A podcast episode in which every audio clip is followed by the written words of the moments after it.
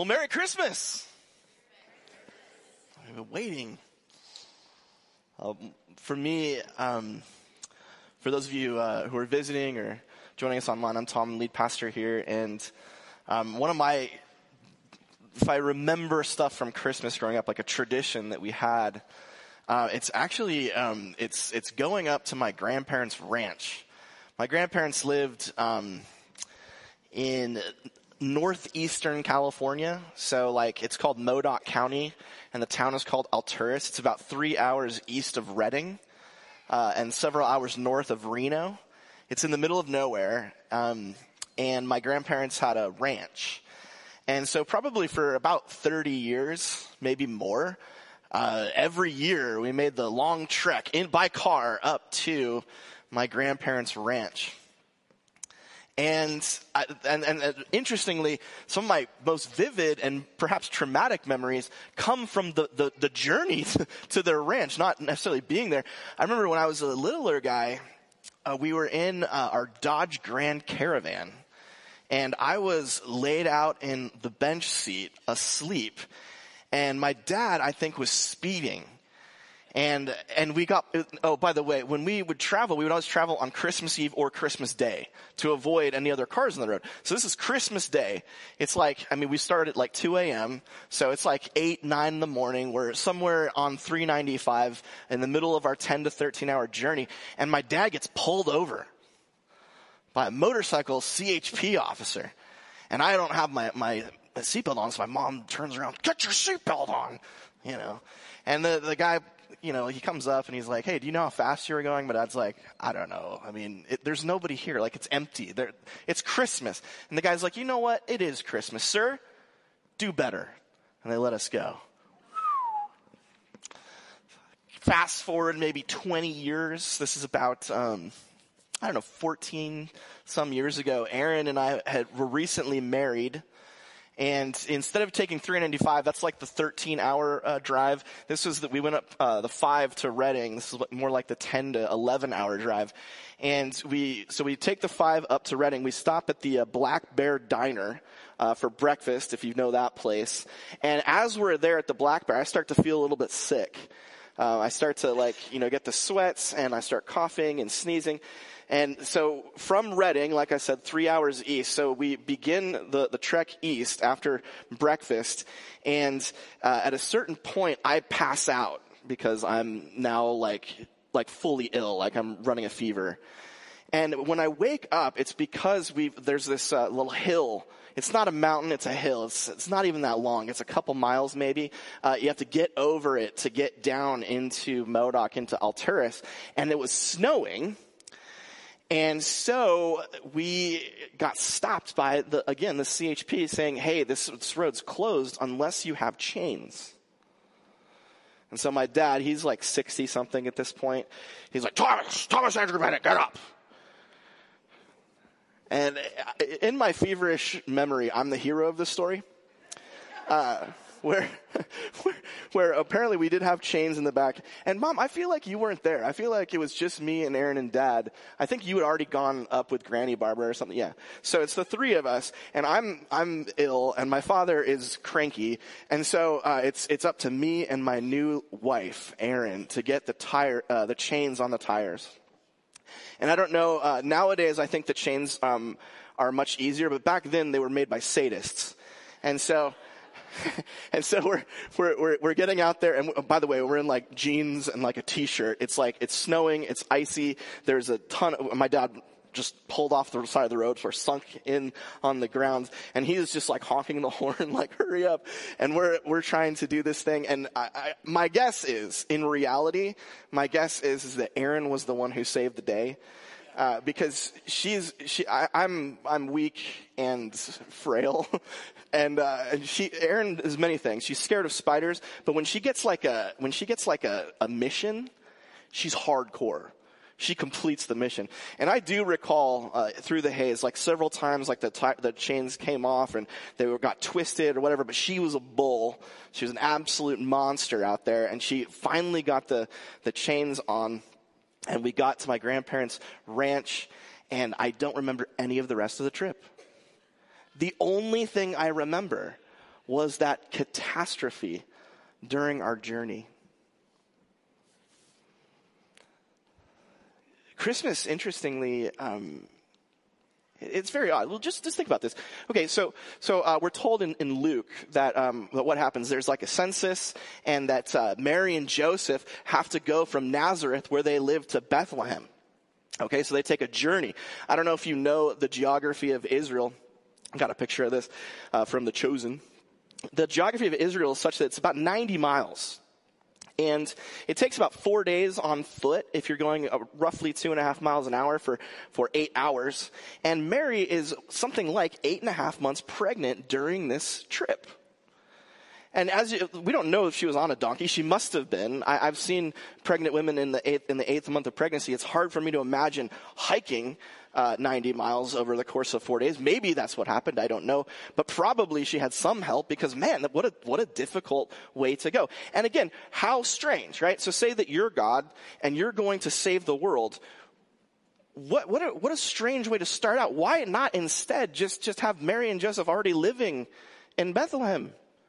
Why, why do we have to, why make this so complicated? But instead, they have a huge journey. Or uh, take, for example, the shepherds. This is also odd.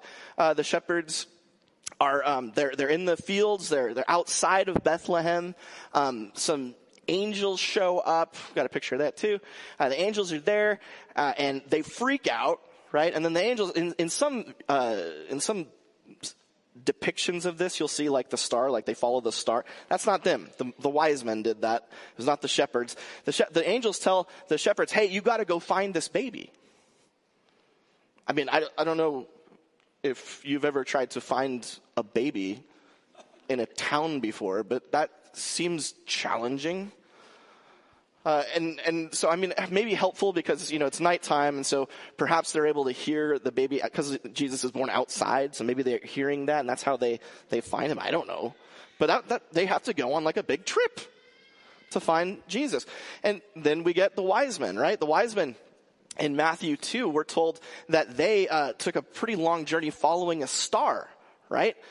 Um, actually a lot of the scholars nowadays they think that, that maybe what was going on was um, it was Jupiter.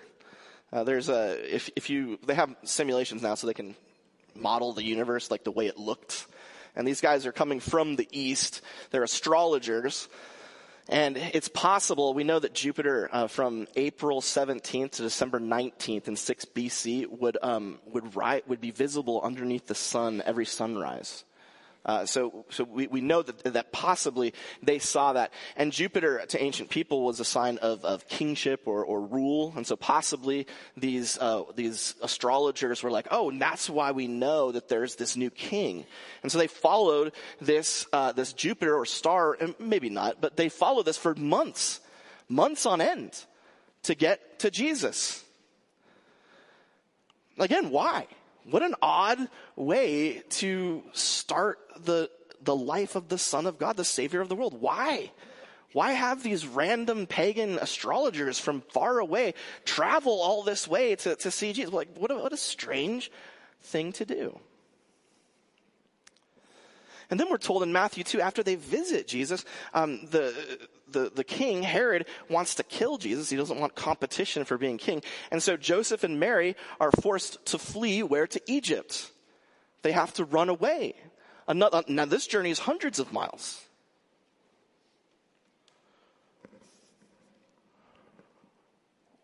Isn't it odd? Isn't it odd that all of the major stories that we get from the birth of Jesus all involve going on the road, taking a journey. I bring this up because it's not just, uh, this isn't just, just Jesus. This is actually, if you, if you follow the scriptures from the, the very beginning to the very end, you will see over and over and over that the way God has people operate is on the road. Here's just a short list. Abraham called to, to, to go to the front. Jacob has to run away from his brother, goes to a far country, ends up wrestling with an angel. Joseph is sent into slavery into Egypt. Moses has to take the people out of, of slavery to try to get them to the promised land. Jo- he doesn't make it. Joshua picks up the, the, the, the baton and gets the people into the land. Ruth has to leave the land of her, uh, her, of her family to go with her mother-in-law to Israel. And it doesn't just stop with the Old Testament. Think about Jesus himself. Once he's older, what's his whole ministry? Walking around. He's constantly on a journey and ultimately a journey to Jerusalem to, to, to create the greatest of all gifts. That is his own loving life. And it doesn't stop with Jesus. If you go to the next, you go to Acts, you see that, that Peter and Paul, what are they always doing? They're going on a missionary journey. They're journeying. In fact, uh, Paul becomes Paul on the road. He's a persecutor of Christians and he's on the road and bam, Jesus appears to him in the middle of his journey and says, Stop persecuting me, follow me. And so there's this interesting motif that runs through scripture that says, if you want to journey to Jesus, if you want to get to Jesus, you must go on a journey. It's the first thing in your note sheets. If you want to get to Jesus, getting to Jesus means going on a journey. Why? Why is this so prevalent? Why is it so thick in the Bible? This, this, this, this, this movement from here to there. Well, I, uh, I, I, went to this place. Just, just, I think I've been there once, maybe twice. Um, it's, it's a magical place. Um, they have things there that blow my mind. It's, uh, it's called REI. Uh, it's called Recreational Equipment Incorporated. I got a picture of the, the Norwalk one in Connecticut. You go inside, it's like, it's like Disneyland for, for hikers and campers. And I know this because uh, some of you I know have, have, have done things like this. Uh, Jeff, you like, you go, you like to take multi-day treks up into the wilderness, right? You do that. So you've probably been to REI. If you had 10 or, if I had 10 or $15,000 at REI, I could get excited about going outdoors. I could. I'm not kidding because they, man, they have boots there that uh, are weather resistant and super comfy, uh, and yet have an amazing grip. They have uh, shirts, fleeces there that are like like lighter than air and yet wick out all of your sweat. They've got canteens. They've got incredible tents that keep the bugs out. I mean, that place, it's wild. Why, what, is, what is it about REI? Why, why, why, why, and what is it about camping? What is it about going out into the wilderness that, that so many of us really enjoy? Well, it's interesting. It's kind of this odd, like, it's an odd in between, between, you know, being where we're comfortable at home and going out into something that's exciting, new, fresh. There's, there's a, a sense of possibility Maybe it's a little bit uncomfortable, maybe even at times dangerous. And REI exists because we as, you know, in our c- culture, the last thing we want, Rachel and Bill, didn't you guys go on like a, wasn't like for an anniversary or something? Birthday, for, for your birthday. How long was it? Like seven days or something like that? I'm sorry? Six days in the wilderness. I mean, that's wild. Um, the reason we do is because we're, we're, we're step we, we want to be like in between this sense of, of comfort, but also like possibility. And REI helps mitigate the danger. It helps make it a little more comfortable, a little less difficult. It's still going to be a challenge. It's still going to be outside of our comfort zone, but it's going to be manageable. The reason we do that in this culture is because we are risk averse. In this culture, we are all about comfort. We're really about control, right? Think about, uh, you know, the last 100, 200 years of, of Western civilization. It's been about taking control over the natural world.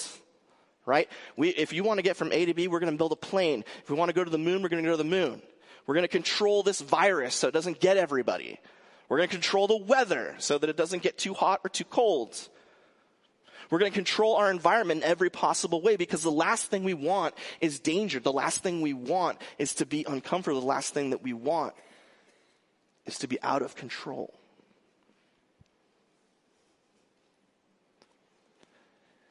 But that's what journeys are all about. Journeys are all about getting outside of your comfort zone. Journeys are all about being taken away from what's familiar and what's easy and being put into something that's adventurous, and potentially unsafe, but also filled with possibility. So the next thing in your note sheets, journey, uh, God following journeys take us out of our comfort zone.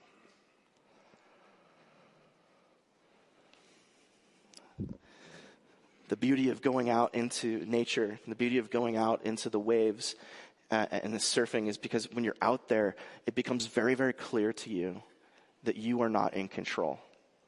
That the world around you is bigger and stronger than you.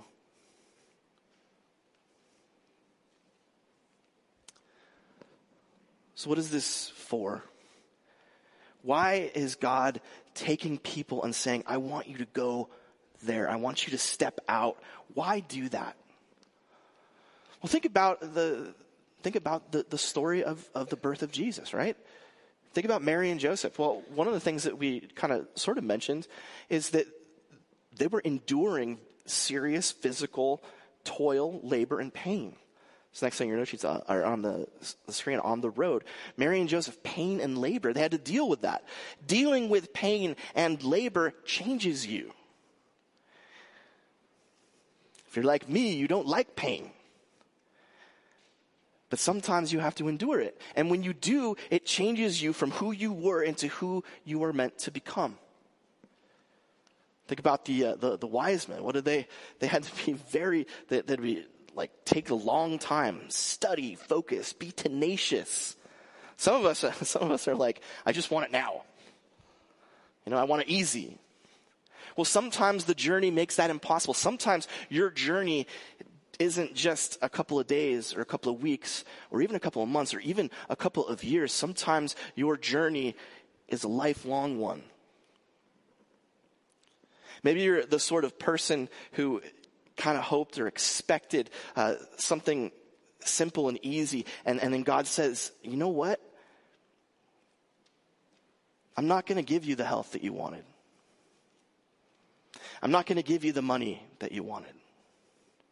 Instead, I want you to endure. I want you to change and shift. I want you to get out of your comfort zone. Go to a place of dependence on me, a place of faith where what I give you is enough. What about the shepherds? What's the first thing, the first thing the angels say to him? Don't be afraid.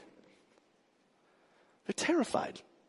They're just simple folk. They're just, they're just simple folk out in the fields. And then suddenly this, this world altering, absolutely insane event takes place. Of course they're quaking. They're, they're, they're shaking in their boots. When you go out on the road, when you start journeying to Jesus, you might get into a place where you're scared. You're scared because you don't know if this relationship's going to work out.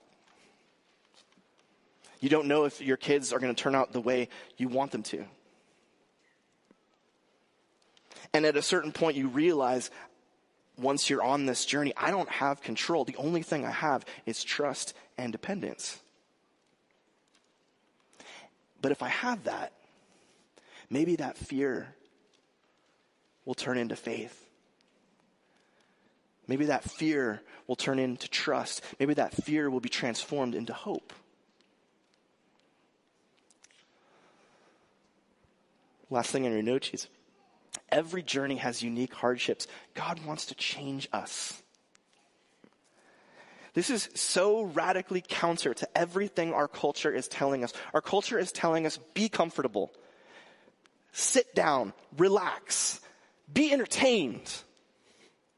Whatever you do, don't get out of your comfort zone. Don't step out into a place that's, that's dangerous. Don't think about what possibilities might be there for you. Instead, be happy. Follow your heart. God says no. God says, no, what, what, if you want to journey to Jesus, if you want to come to me,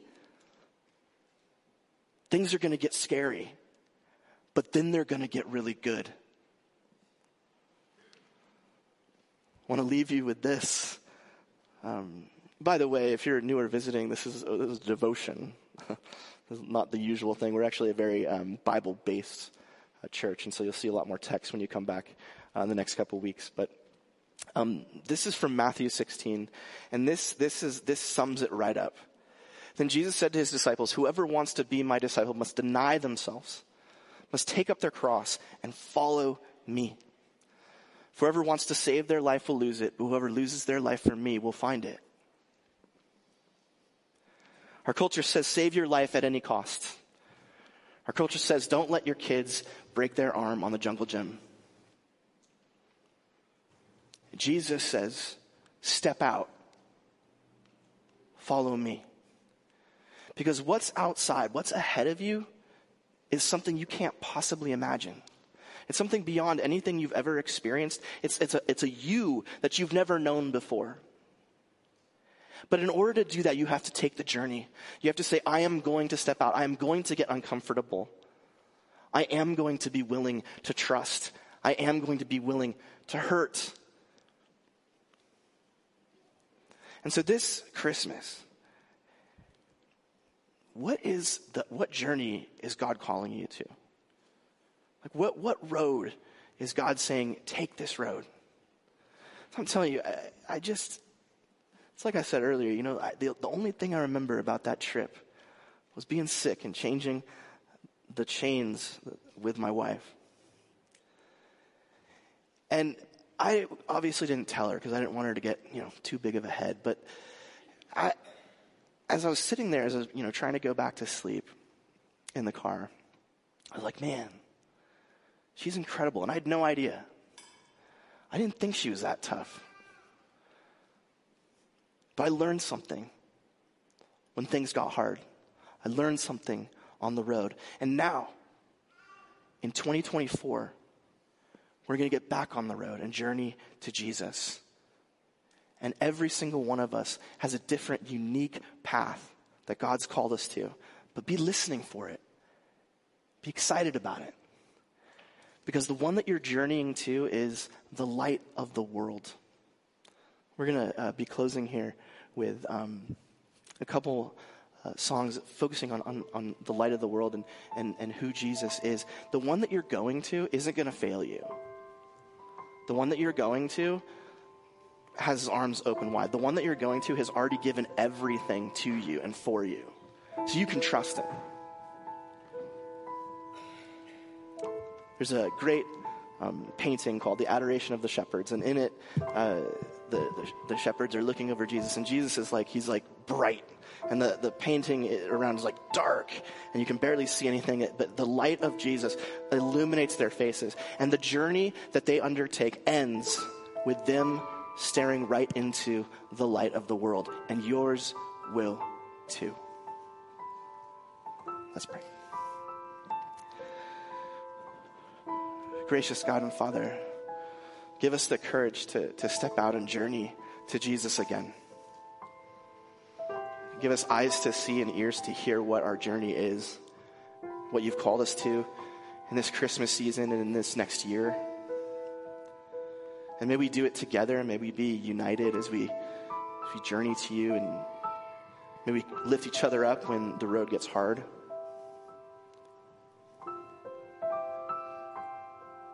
And may we end face to face with you, Jesus, the light of the world. In your name we pray, amen.